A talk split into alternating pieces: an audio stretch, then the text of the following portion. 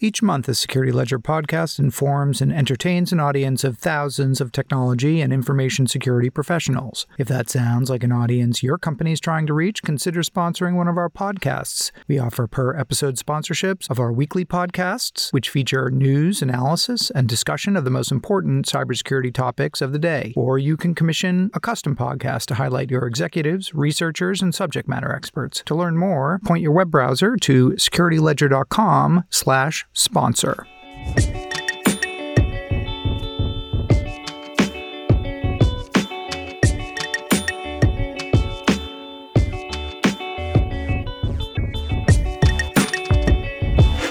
Hello, and welcome to the Security Ledger podcast. I'm Paul Roberts, editor in chief at Security Ledger. In this week's episode of the podcast, number 205, disenfranchised communities are both tool and target from information operations. And if we are ignoring that, we are leaving a gaping hole in our national security. The fact that we are unwilling to talk about race and have counter narratives and anti narratives that address that and systemic programs to eradicate that, race will always be weaponized against us.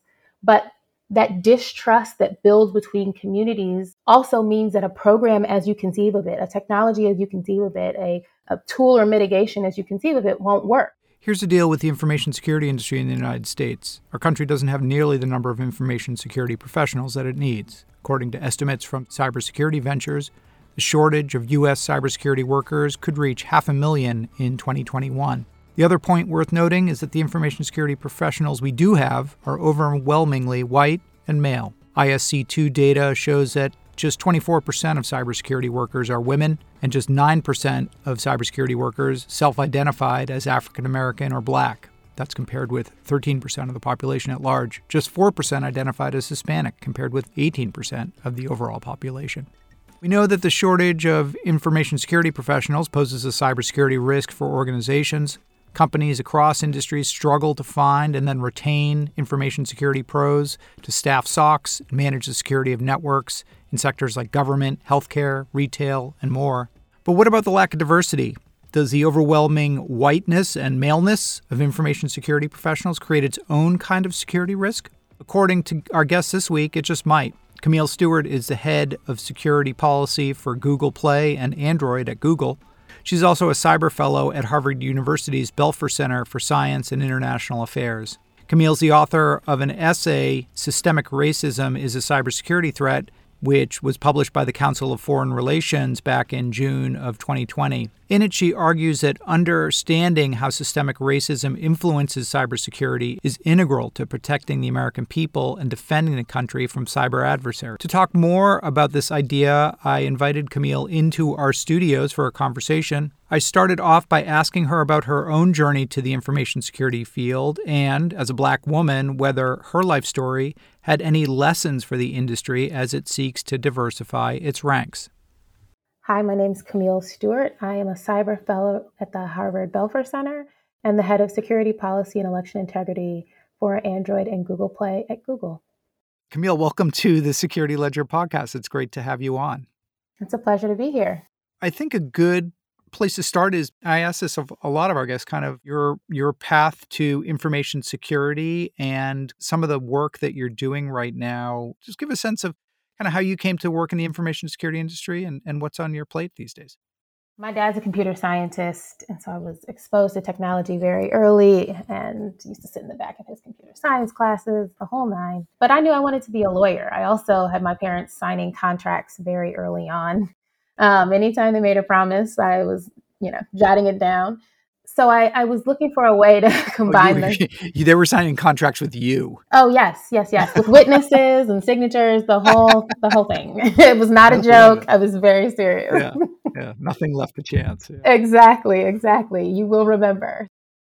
Knowing that, but also really loving technology, I, I had to find a way to pull them together. And I spent some time on the Hill, but after law school, went to a cybersecurity company called Cyveillance and focused on intellectual property services, managing our intellectual property, but quickly that evolved beyond that. So I co managed our security operations center, looking at how do we take things down with social media companies that were exploding at that point. how do we take down things that are not only infringing on their brand, but also pose physical security threats, corporate security threats, executive threats, all kinds of security, and exploring other service lines and options, engaging on international issues like the new GTLDs, which was when dot something that wasn't dot .com, dot .net, dot .gov launched, and, and how companies could engage in that, how they could leverage it, and what threats were posed. So I spent, you know, about five years there looking across a number of different issues and enjoying wearing multiple hats. That's the joy of a small tech company. But then I got reached out to by the Obama administration to come and be part of standing up an office called the Cyber Infrastructure and Resilience Policy Office of the Department of Homeland Security. It sits in headquarters and looks across all of the components on cyber policy issues. So, five have really strong equities.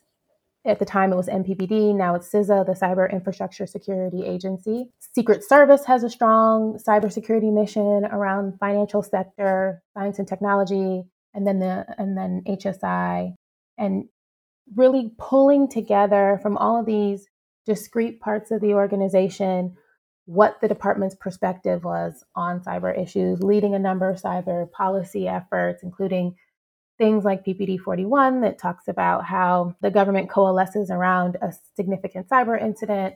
And I focused on our international portfolio, but a lot of the things that touch the private sector and election security. So encryption and a bunch of other things focused on our relationship with Israel, Five Eyes. It was a great time. And then a, big port- a big portfolio, as they say in the government sector. Yes, exactly. A small office with a big portfolio. And and so then I transitioned to uh, consulting after that. I thought, you know, here's a good way to continue to support that mission, but be kind of back on the private sector side of things. And I led some tech innovation scouting for Deloitte. I led some election security work, and really focused on security and privacy related issues for DoD and DHS. But you know, consulting is its own beast, and I decided eat what you kill. Yeah, it is its own beast. It is not that blend that I thought it was. It's an enabling function, an important one, but an enabling function. So I wanted to get back to kind of being more hands on, and the piece of the puzzle that I felt like I was missing was big tech, especially because I had done some research on things like national security related tech and IP being exfiltrated through the courts and some other cyber and national security related topics. And so big tech was the, the vantage point that I, I wanted to get that 360 view on technology and cybersecurity issues. Uh, so I transferred to Google and now I lead security policy and election integrity for the mobile part of the business. And I chose that part because it felt like the small tech environment within this big behemoth and gave me kind of the ability to build something, be a little scrappier, wear a couple different hats, but also have the resources of a large entity. And, and you asked what I've been working on. I mean, a lot of it has been election election integrity work. Are you specifically within the the group that does Android and, and mobile mobile platforms, or and and kind of explain what your piece of the of the puzzle looks like because google obviously a large company a lot of different products and technologies so what particular issues vis-a-vis elections or were you were you working on? Google has a federated security model. There's a core security group but then also different products have their own security teams. I sit within trust and safety though because the policy teams run across and while folks are directly allocated to a platform we sit in trust and safety so we can use the force, you know, force multiplier that is pulling together all those minds around efficiencies and looking at problems at a larger scale. So I sit in trust and safety, but for all intents and purposes, I sit within the Google Play and Android parts of the business. And my piece of that is, you know, Google had a big focus on making sure that it was not leveraged to impede free and fair elections. And it was my job to bring together the talent that we have across operations and a number of different parts of the business to focus in on that problem from this specific lens and make sure that Google Play and Android weren't abused in those ways during the course of not only this election, but all global elections. So it's an ongoing program and support that focuses in on this specific problem set leveraging the skills that we have across the business, but in a very targeted way. Camille, you came onto our radar as we putting the show together because a really great article you wrote for Council of Foreign Relations. It was a while ago, it was in June June 2020, but you talked about the lack of diversity in information security as a cybersecurity threat. And you made some really interesting points, one of which was, first of all, just about the way that problems like disinformation move through minority and immigrant communities differently than they do maybe in the in the public at large and in some ways you need kind of boots on the ground and eyes in those communities to even see the, that phenomena. But it's a fascinating article. Could you just kind of reprise it for us and talk a little bit about what points you were making in that piece? Yes thank you. So in the wake of the murders of george floyd ahmaud arbery and others uh, many people were looking across the places they work the lives they live trying to figure out how systemic racism was showing up and how they could take part in dismantling it and really conceptualizing what their role is in that. And a lot of the work done in cyber around issues of diversity has focused on workforce. And while workforce is an important component and is the conduit to the solutions around a deficit around diversity, it is not the only issue. Ignoring issues of race in the technology we build, in how it permeates through systems, and how bias develops in people, and how bias works its way through implementation processes is a huge gap for us. Diversity impacts efficacy. And if we are not understanding how technology moves to different communities, so to your what to a WhatsApp example, you know, immigrant communities use WhatsApp in ways that are very different from other folks. It's how you stay connected to a community beyond these shores. And the people that you're talking to are trusted. So when they forward that, you know, chain letter esque advice about COVID and how you're supposed to take care of yourself and prevent getting COVID, you take that with a level of authority that is very different from somebody else who got that same forward because it came from your aunt, from your cousin, from somebody who really is important to you. And so it, it manifests itself in the information space quite a bit because we saw it in the 2016 elections and we saw it in the 2020 elections as Latino communities and Black communities were targeted. Disenfranchised communities are both tool and target from information operations. And if we are ignoring that, we are leaving a gaping hole in our national security. The fact that we are unwilling to talk about race and have counter narratives and anti narratives that address that and systemic programs to eradicate that, race will always be weaponized against us.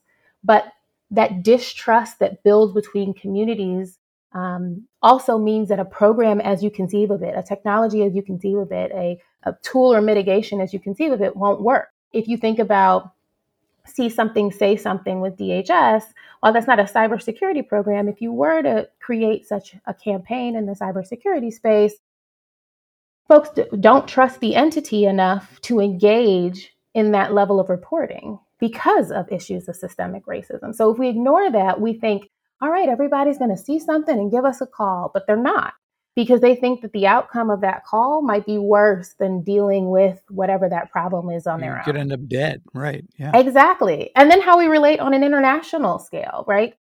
Other countries, we are holding them to task for human rights violations and have gaping holes. And, you know, as we seek to help countries build their infrastructure, build, you know, certs in response to cyber incidents, as we seek to advance the international discourse around cyber norms and all of these other things, our ability to address systemic racism, our ability to discuss systemic racism will continue to be impediments to progress in those venues as well. So we are doing ourselves a disservice as practitioners to ignore these issues, both of race, of gender, all of the, the bigotry issues, because they are a direct impediment to the efficacy of the work we're doing. And so I wanted to highlight for folks that this is not just a moral conundrum, this is not just a workforce issue. You and your teams are not as effective as not are not as able to address the threat without a diverse lens and being open to discussions and issues of race as they manifest themselves in your organizations, the institutions that we work in, et cetera. Really great points you know, often with this, you, you end up in kind of a chicken and egg discussion, right? Which is sort of what needs to happen first. I mean, your life story, your father was in computer science. So, you know, you ended up being comfortable around computers. That's a fairly common story. When you look more more broadly at the industry and, and the pipeline into information security, there are not uh, many people of color. There are, you know, impediments at the K through 12 level, getting young black men and women with the skills they need to go into you know graduate degrees or, or college education and end up in into the information security field i mean there's a constrained pipeline just in general but it, it's particularly acute in communities of color but that's a sort of boil the ocean problem. How do you how do we as a society solve that problem so that we at the other end can have a more diverse workforce in information security?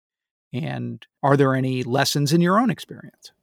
So, access and exposure will solve a multitude of our problems. It'll it'll solve the lack of diversity problem, but it'll also create a populace of more informed users who are better able to adopt our security tools. So, investing in K through 12 education around cyber hygiene, digital literacy, and all of those things will pay dividends. So, yes, it's a longer term solution.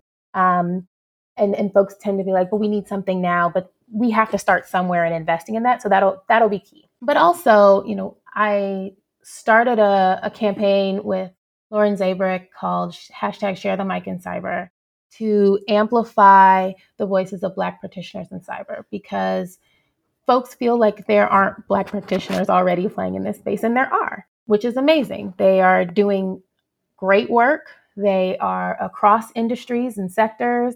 They have a myriad of skill sets. The inner cyber circle, being aware of them, helps give them a platform to show students that there is an opportunity to be successful in this space, to thrive in this space, that people look like them are in this space, can correct the misconception that there are no people of color or Black people specifically working in cyber. And the pipeline problem is a holistic one. You can't just think about how do we get scholarships to different communities and educational programs. If they if people do not see people that look like them in these fields, they often will not enter them. Particularly people at all levels. So we need to be promoting people to leadership levels within their organization. We need to be investing in all of those things. But to go back to the Share the Mic and Cyber campaign, the real purpose is to demonstrate that each individual has a role in that. So whether you have authority in your organization to promote people, to elevate the folks internally, or you are junior or an individual contributor who can just you know expound upon amplify the work of your colleague in a meeting on social media whatever venue is appropriate all of those things are powerful. Access and exposure works both from a let's show students and those who um, might come into this space that there is a place for them here, but also showing people that are already here or trying to be here that there is a place for them by lending your voice to amplify theirs, by, you know, turning to action, finding ways to mobilize your desire to create space. So everyone has an, a moment in their meetings where someone else did a really great job that you can amplify or that you can send a note after or that you are in a room where someone else isn't and you make clear that they should be those little things are big things and and so one of the things i want people to walk away from this conversation with is understanding that they too have a power an individual power similar to how the actions of an individual in cybersecurity are you know connected to the nation and to the international security is very much the same way for this problem you can, from your sphere of influence, hold your leadership accountable, hold your organizations accountable, hold the industry accountable, and use your voice to amplify the voices of others. We'll link to the Share the Mic and Cyber, really great program. You got some pretty notable information security executives and subject matter experts to to kind of partner up with people. So it was pretty impressive. How does that program work? Like how long does the relationship last for and kind of how do you how do you measure success i guess in some ways of, of those types of mentorships yeah so the program works we pair cyber allies so anyone who works in the space that has a platform on twitter or linkedin with black practitioners and on predetermined day, the practitioner has shared a bunch of tweets or a LinkedIn post about their career, what they work on, their feelings about the cybersecurity industry, their experience in the cybersecurity industry, about their person's journey and their career. It exposes new communities to these practitioners. It shares their stories in a way that is very candid. And then on the margins of that, after the we've we had two so far, and the next one's on March 19th, focused on Black women in security and privacy.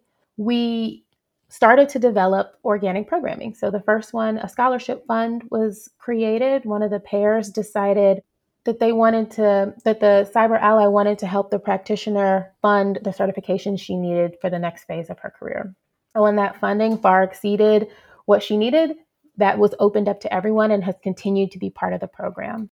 During the second cycle in October, we also did a lot of programming with other um, organizations within the security space. Google, some PR organizations, Discernible have partnered with us to bring programmatic programming to the community.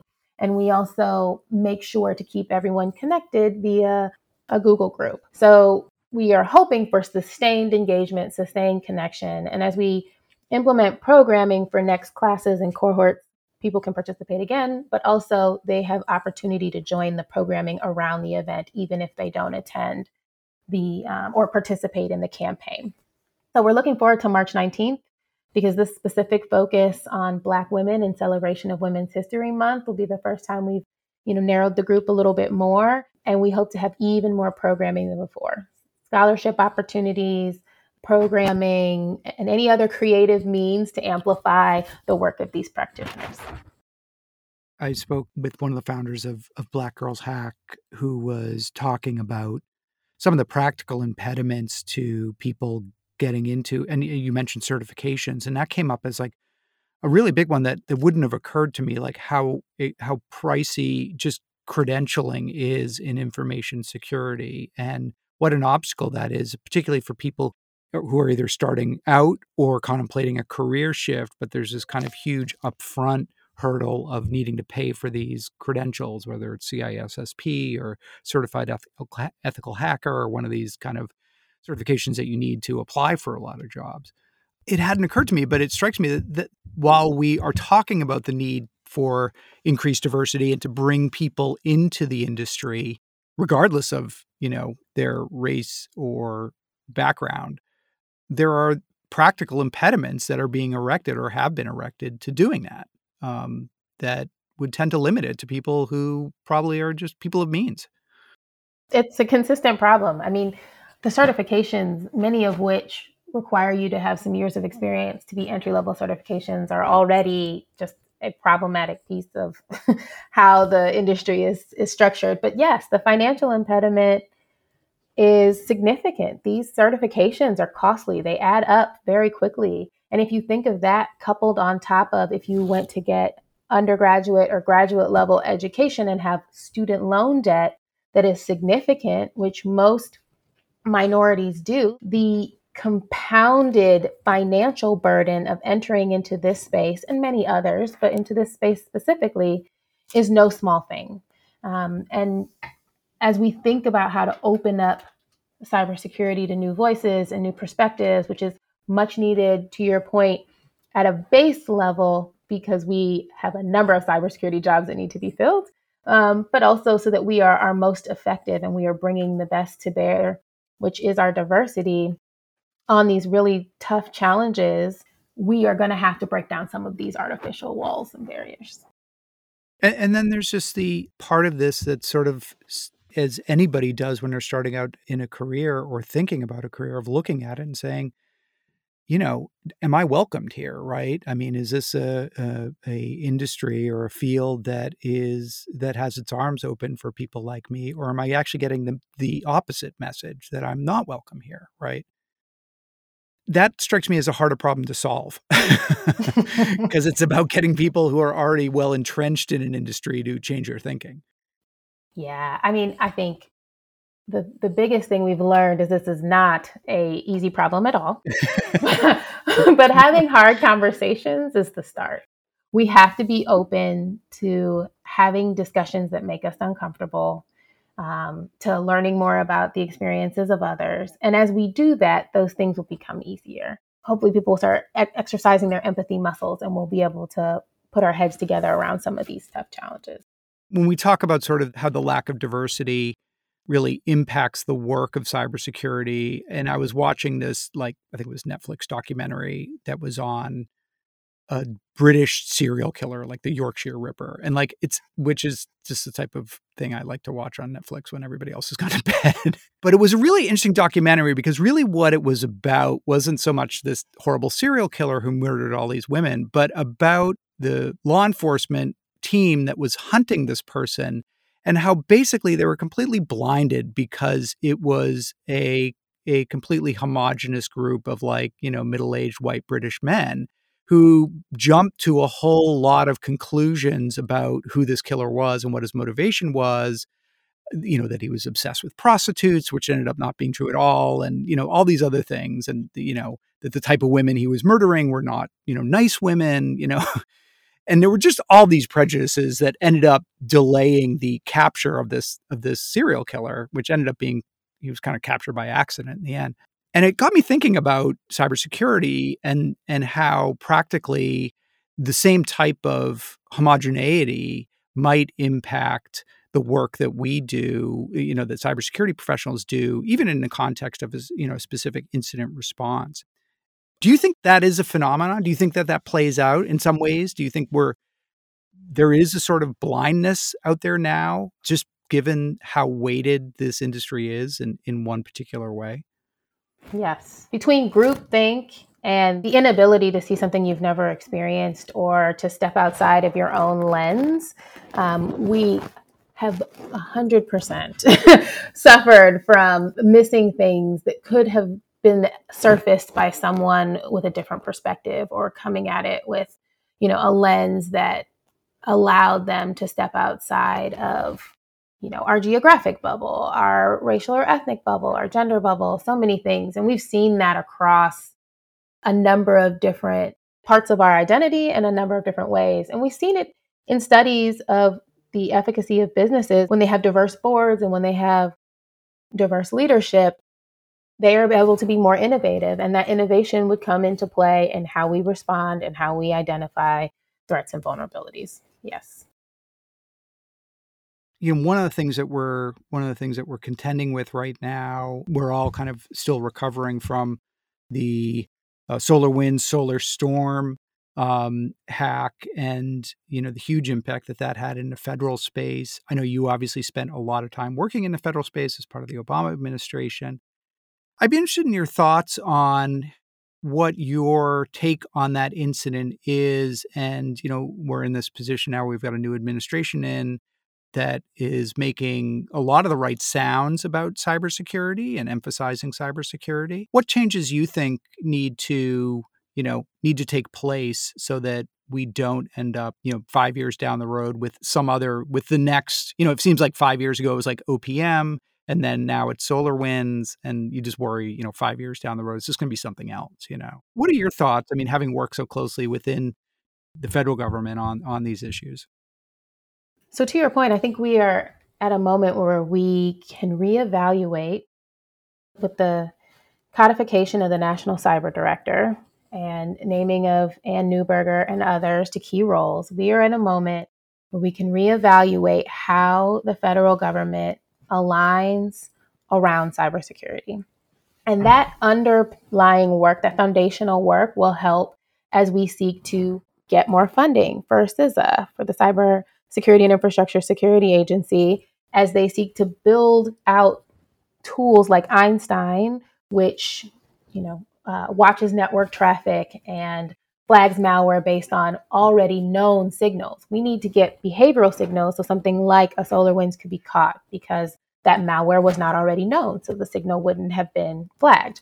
We need to have digital supply chain transparency and security requirements. We can start with federal contractors so we can pilot how industry requirements will land, but we need to do the work to have a software bill of materials and a hardware bill of materials where people actually organizations actually understand where each component part, where each piece of code came from so they can respond when a vulnerability is identified in a more efficient manner. We have heard some folks like Alex Stamos talk about a national transportation safety type board that would collect all of the information after a breach, synthesize it into lessons learned, and distribute it. I think that we have that organization at CISA, but they need that mandate and they need the funding to be able to do that. And they can push that information to the interagency and the private sector.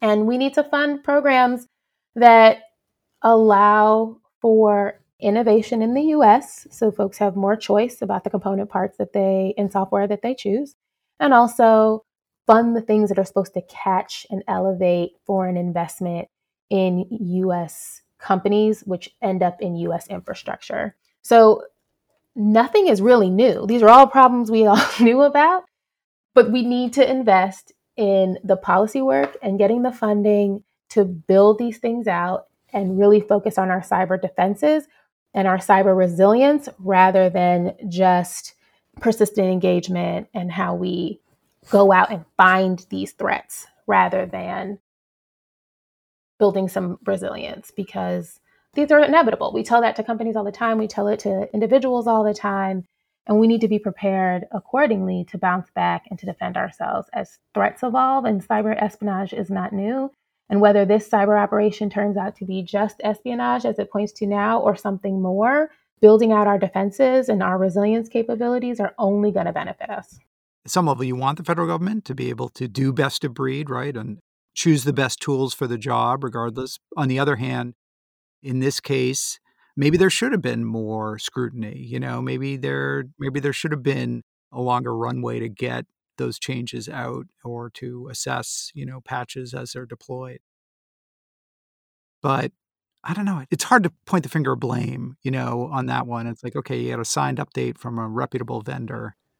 And what are you going to do about that? it's got a backdoor in it, you know, like how are you going to catch that? Yeah. It's definitely one of those things where there were a bunch of people who coulda, shoulda, woulda, yeah. maybe coulda caught it but you can't be mad at any one piece of that pie that they didn't catch it. But we should be thinking about how we make each of those stronger so that if we're not proactively engaging to discover that this operation is happening, we are defending ourselves such that this doesn't happen. And we, we just need to continue to iterate on the infrastructure we've already built and the tactics that we've already employed um, mm-hmm. so that we are better suited to respond to threats like this.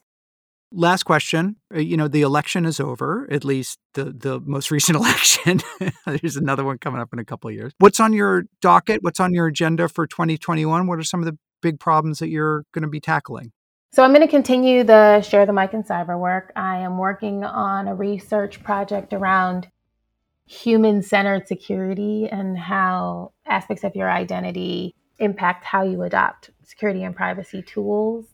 I will keep working on the things, the security and privacy and misinformation related things I'm doing at Google. And I, I, mean, those are top of mind right now. I'm sure something else will pop up. I'm on a couple of boards around these issues, International Foundation for uh, Electoral Systems. So looking at supporting democracies as they are more secure and, and support free and fair elections.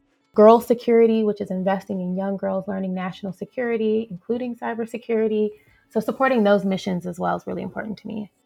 Camille, that was a really great interview, and it was you're doing a lot of really amazing work. So I'm really glad we had a chance to get you on a podcast, and I, I hope to have you on again.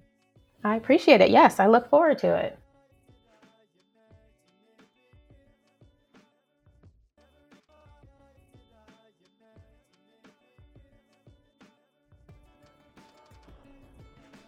Camille Stewart is the head of security policy for Google Play and Android at Google.